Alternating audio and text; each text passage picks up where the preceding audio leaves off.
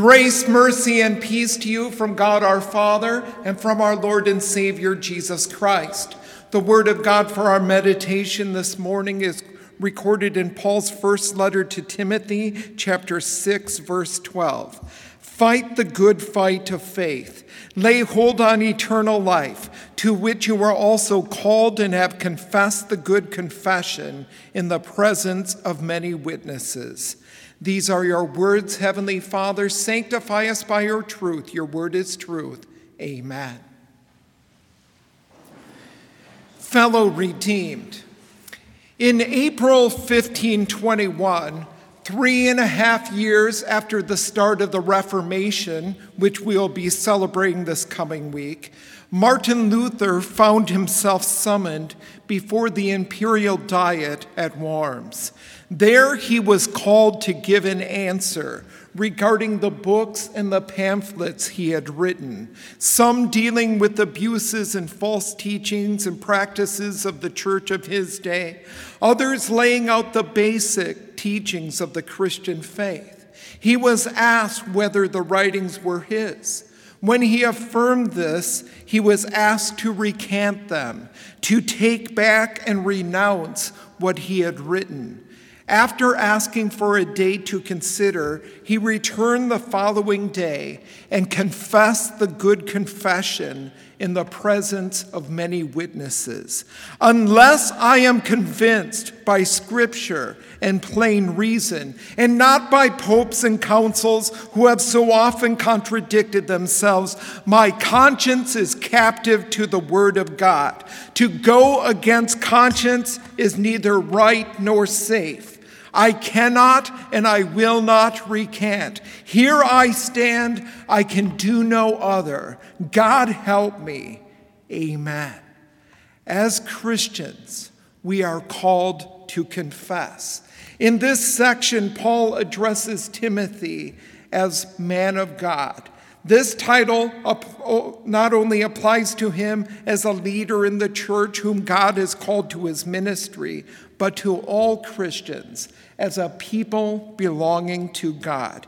At your baptism, as well as at your confirmation, you were called to make a good confession in the presence of many witnesses. You were asked, Do you believe in God the Father Almighty? Do you believe in Jesus Christ, his only Son, our Lord? Do you believe in the Holy Spirit? These questions have been asked in connection with holy baptism since at least the second century AD and are the origin of the Apostles' Creed. Do you realize that when you were called to faith, which for most of us occurred at holy baptism, you were also enlisted for a fight? Our text calls it the good fight of faith. The Greek word for fight in our text was one used for athletic contests, like a boxing or wrestling match. It's as if when you were baptized, a ringer announcer's voice could be heard asking, Are you ready to rumble? In this battle, our adversary, the devil, prowls around like a roaring lion seeking someone to devour. Deep guile and great might are his dread arms in fight. On earth is not his equal. Satan attacks us in our areas of weakness, appealing to our fleshly desires. By false doctrine, the devil tries to tempt us to place our trust anywhere except in Christ and the saving gospel employing the attitudes of this world in our desire to fit in. Satan attacks us in our confession of faith and what we believe. Especially today, we are under attack and tempted to deny what the Bible teaches on creation and morality, gender and sexuality, marriage and God's gift of life from the womb to the tomb. As we face such challenges to our Christian faith, we cannot stand alone in our own might. If we did so, our striving would be losing. Instead, God equips us for battle. The call to fight the good fight of faith is the call to make use of the weapons that God has placed in our hands, especially the sword of the Spirit, which is the Word of God.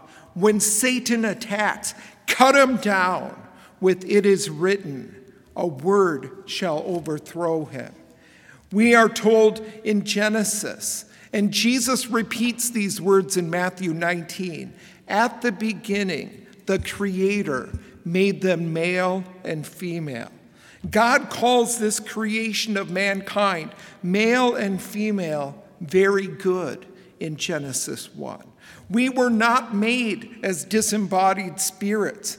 As Christians, we confess God made me and all creatures and has given me my body, soul, eyes, ears, and all my members. Christianity affirms the reality and goodness of the physical world and our bodies as God's special creation.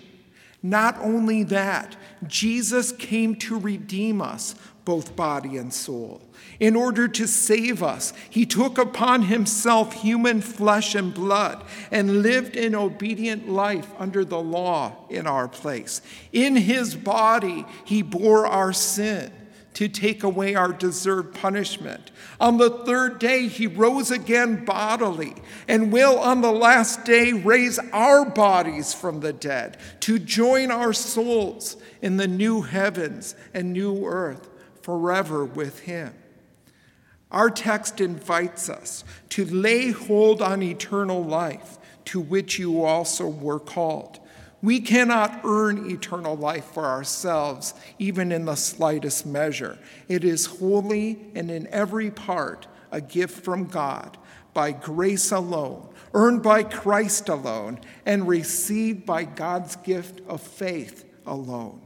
By his Holy Spirit, he strengthens and keeps us steadfast in his word and in the faith as long as we live. In June 1530, over a dozen years after the start of the Reformation, lay leaders of the Reformation, princes of the German states, were summoned by the Emperor Charles V to Augsburg the emperor demanded that they reject the biblical teachings that Luther had brought to light in his writings and that they participate in a Corpus Christi festival with the emperor. Emboldened by the gospel they had come to cherish, the princes stood up to the emperor and, at the risk of their lives, presented to him the Augsburg Confession, written by Luther's associate Melanchthon. This confession, centered in justification by faith alone, is the chief statement of faith for Lutherans to this day.